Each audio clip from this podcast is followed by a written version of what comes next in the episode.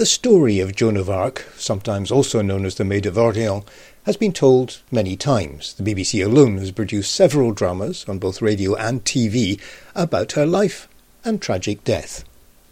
She was born in 1412 in the village of Domremy in northeastern France.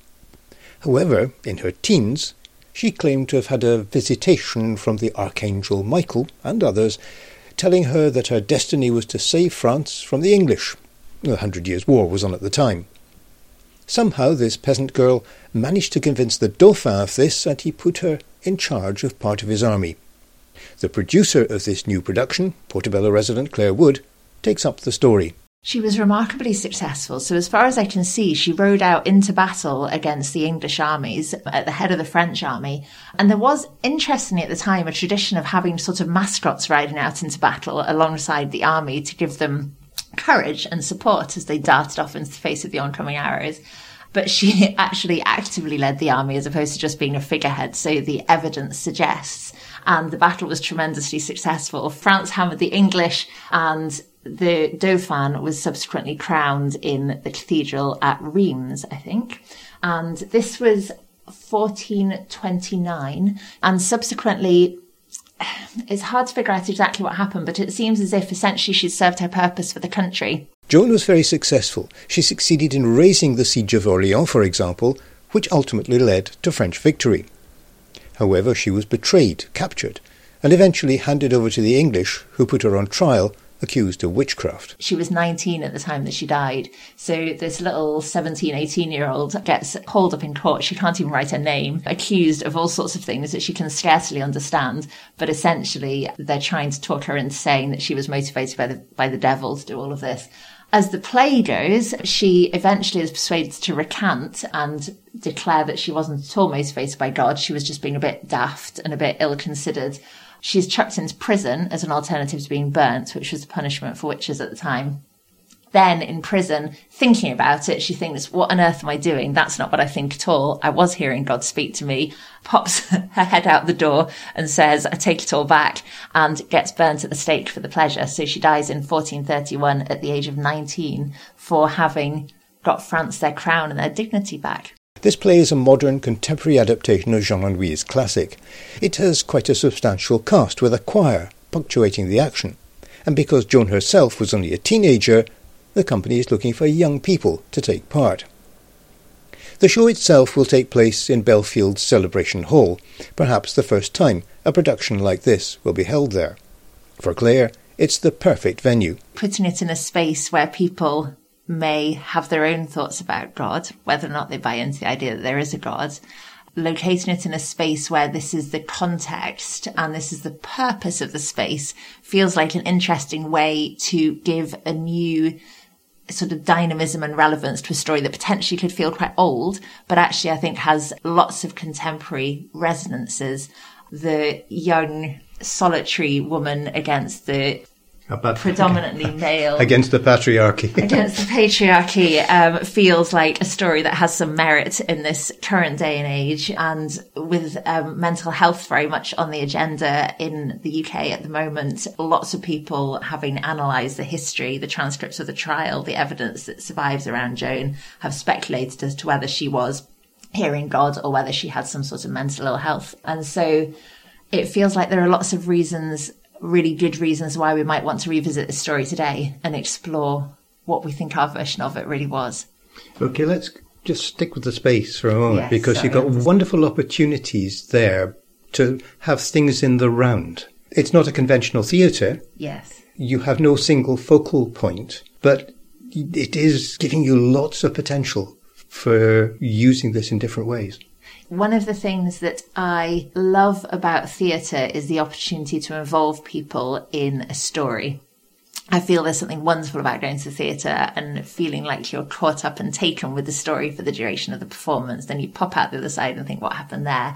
And I think that there's a very sort of presumptuous, slightly elitist thing that often happens in theatre where the actors stand on a stage six feet above the audience and pronounce at them and hope that they're paying full attention all the way through. I think theatre can be much more effective if you effectively surround the audience and sort of terrify them into listening to you. I don't mean that, but I think there's something very interesting about a very common term that people throw around now is immersive theatre, an experience where you're part of the production as opposed to just being talked at. But it's something that Traverse has done for years. Yes, exactly so. So I think the lovely opportunity about the space that we're using at Bellfield is the chance to, just as you say, surround the audience with the cast and we're having a choir as part of the production and make the audience feel like they're part of this story that's being told. Because another fascinating aspect of the story of Joan, I think, is an arbitrary analogy, but in the same way that the Nazis came to prominence in Germany,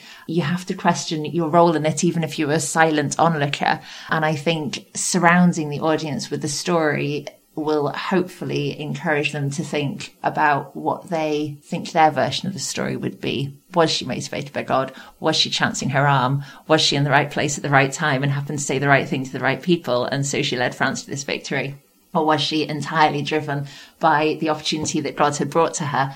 So we hope that by putting the audience in the middle of this story, it'll help prompt more of a reaction from them than just us standing on a stage and talking at them about it. No, okay, this is a production of Medmer Graduate Theatre.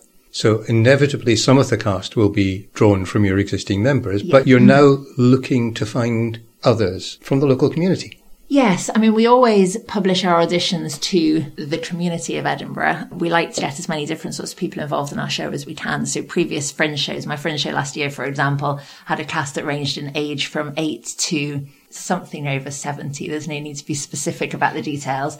And it was fabulous to get such a diverse group of people together, working together to produce the shared thing. It had a really lovely feel to it. And so what I'm hoping to do is get as many different sorts of people involved in the production as we can, make it something that is very much of and from Portobello rather than just being located in Portobello. We rehearse in town, so people come from all over into the centre of town, but we don't have really a geographic home. So we're interested in seeing what moving our regular choice of theatre to Portobello will do to the composition of the cast, those involved in putting the show on, but also who we who we hopefully attract in our audience. But you've already, I think, involved Edinburgh Youth Theatre which are based there. Yes, so we're hoping to make connections through the local high school, through the youth theatre with people that might be a little bit more local than some of the people that we normally work with. And so by doing things like this, by doing this podcast, for example, we're hoping that we'll reach people that are on our doorstep that may be interested in getting involved. What kind of roles then need to be filled? Oh, all the roles, David. people often assume that when a show is being put on, there are lots of opportunities to act, which is entirely true. This is a massive cast of show. Uh, we're also looking for a choir that'll form part of the acting group, performing music that'll punctuate the scenes in the show.